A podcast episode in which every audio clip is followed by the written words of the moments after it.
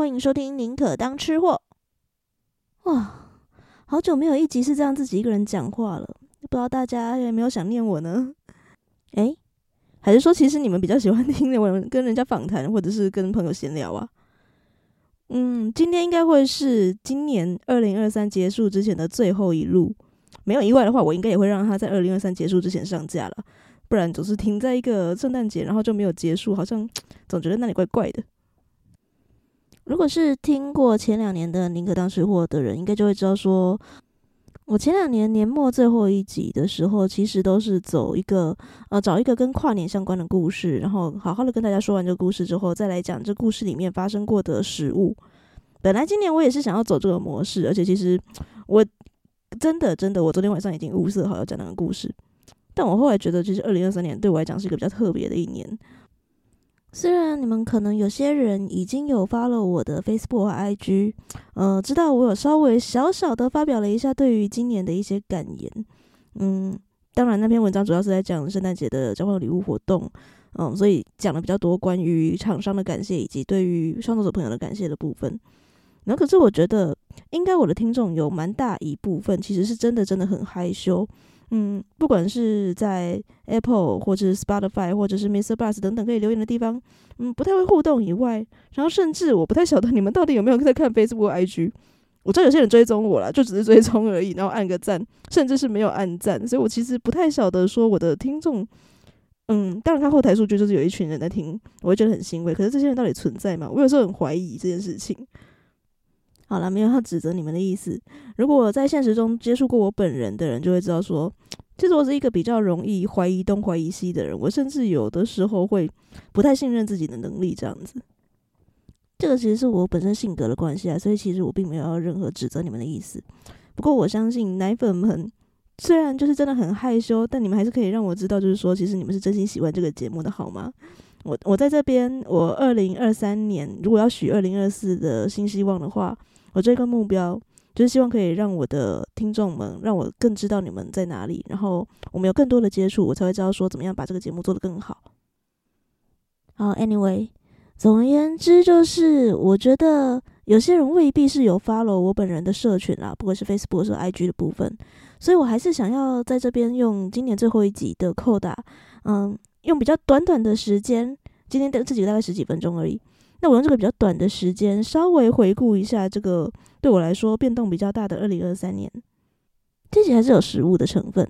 不如我们就先从食物的部分来讲好了。我觉得今年进入下半年之后，我整个就是一个比较忙碌的状态。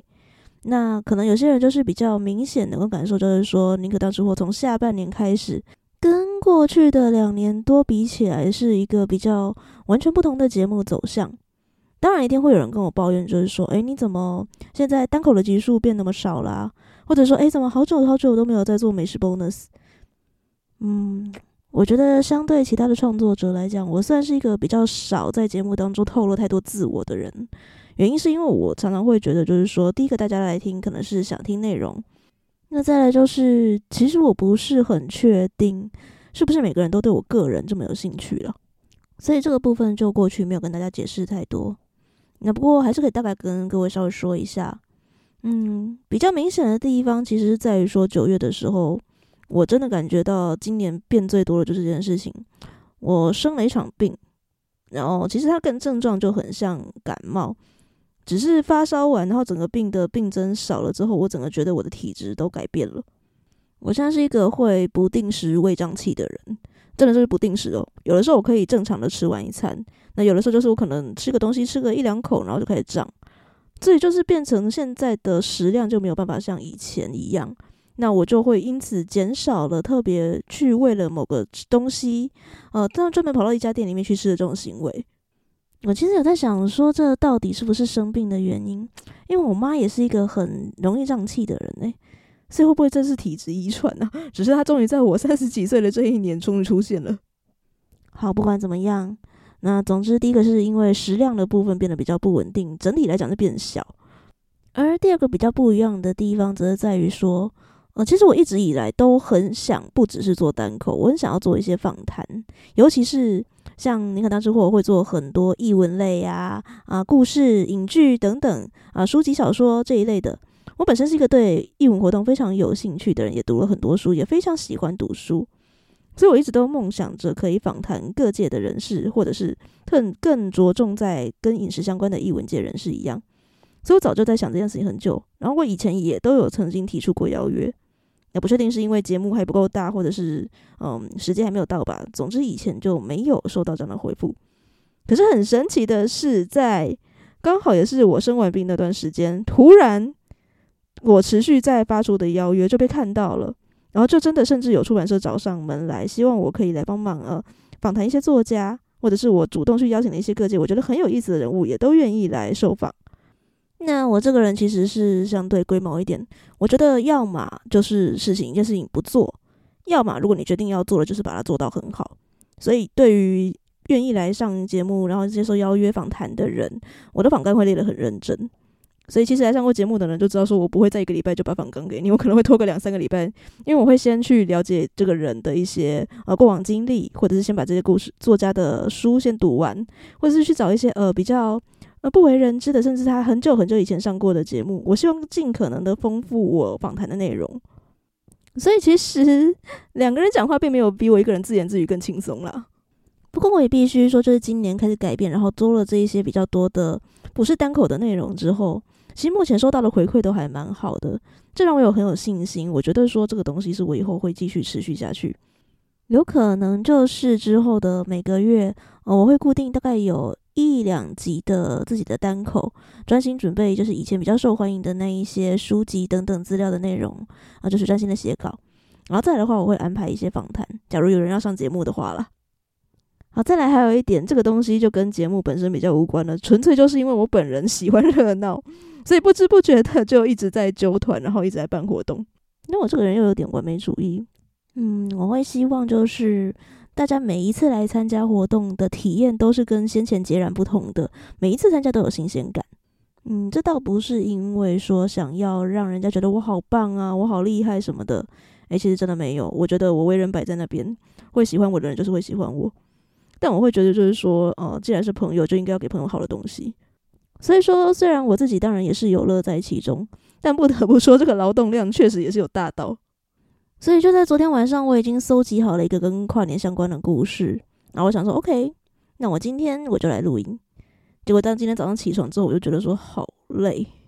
我真的是累到不太想要把 Audacity 打开来录音。我当下就觉得说，啊，好累哦，我想要吃点甜食。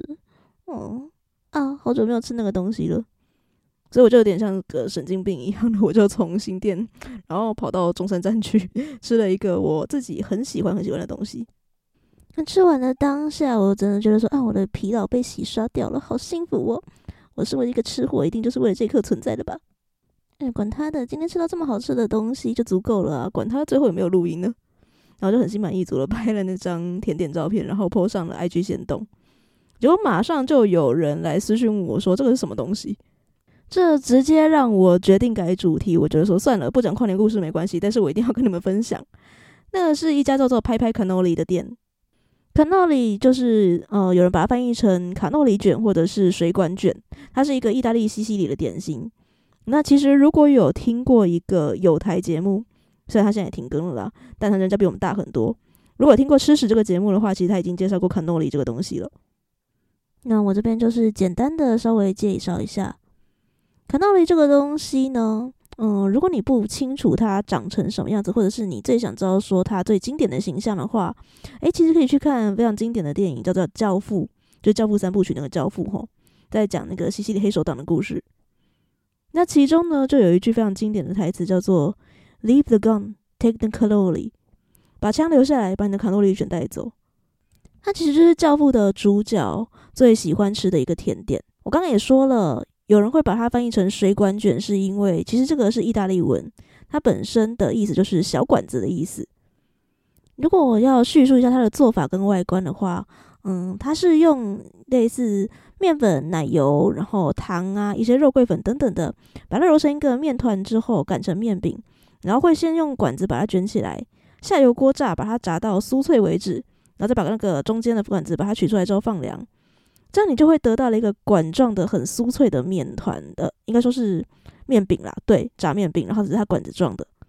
那要在上桌之前呢，就会再填满满的 ricotta cheese。ricotta cheese 的话，它是用绵羊的羊奶做成的一种口感相对比较温和、比较柔软，甚至会有一点点接近奶油状的 cheese。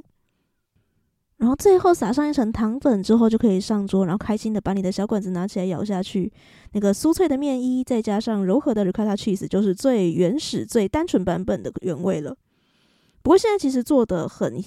各式各样的口味变化都有，包括像里面的 ricotta cheese 啊，可能会混入更多的奶油，让它吃起来更加的蓬松柔软，或者是会经过一些调味，像是有人喜欢吃可可口味。有人喜欢吃呃柑橘口味，像我今天吃的这个是开心果的口味，我好喜欢开心果那个好浓郁的感觉哦。那同时在它管子的两端也会撒下一些比较多的配料，像我今天这个其实就有呃沾了比较多的坚果类，然后跟开心果，因为这个东西是相对口感比较 rich 一点的小点心，所以我觉得配一杯浓缩咖啡其实蛮刚好的。大家如果有兴趣的话，其实可以去搜寻卡诺里卷，或者是打卡诺里，或者是水管卷等等的。那基本上应该就会查到蛮多的资料了啦。啊，当然你也有可能会看到一些资料，上面就是说，它大概是在阿拉伯统治时期之下，为了要赞扬酋长的性能力，然后所以参考了男性的生殖器官的形状做出来的。我个人是觉得长长得一点都不像哦。所以这种话就是大家当做一个乡野奇谈，搜搜资料参考就好。总之，对我来说，我今天的心情就像是好不容易，终于稍微可以卸下一点今年的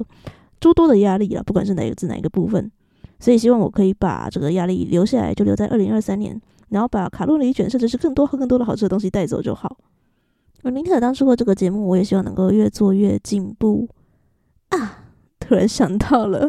我们会有一些新的计划，所以，嗯，不会是在宁可当吃过这个节目，但是我本人会有一些新的东西。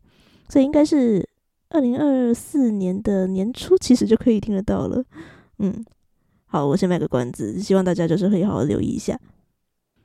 如果你是老朋友的话，感谢你在今年变动比较大的这一年，依然一直支持着宁可当吃货。如果你是因为喜欢这些访谈，总而是言之是比较新进来的朋友的话呢，嗯，我们过去还有非常多非常优秀的集数，呃，每一集都是我呕心沥血去找了很多资料去做出来的。所以大家也可以回去听听看。那如果你有什么许愿想要听的主题的话，不要吝啬告诉我。那就是照例的要来喊呼吁那一句了。我当然最希望的是可以在 Apple Podcast、Spotify、Mr. Bus 这一些平台上面直接的回馈给我，让我最了解你们的一些感受、需求跟你们想听的东西。但如果真的真的很害羞的话，不需要担心，可以到 Facebook 或者是 IG 来找我玩。我非常期望能够听到你们的回馈哦。好啦，那个当吃货，我们明年再见，拜拜。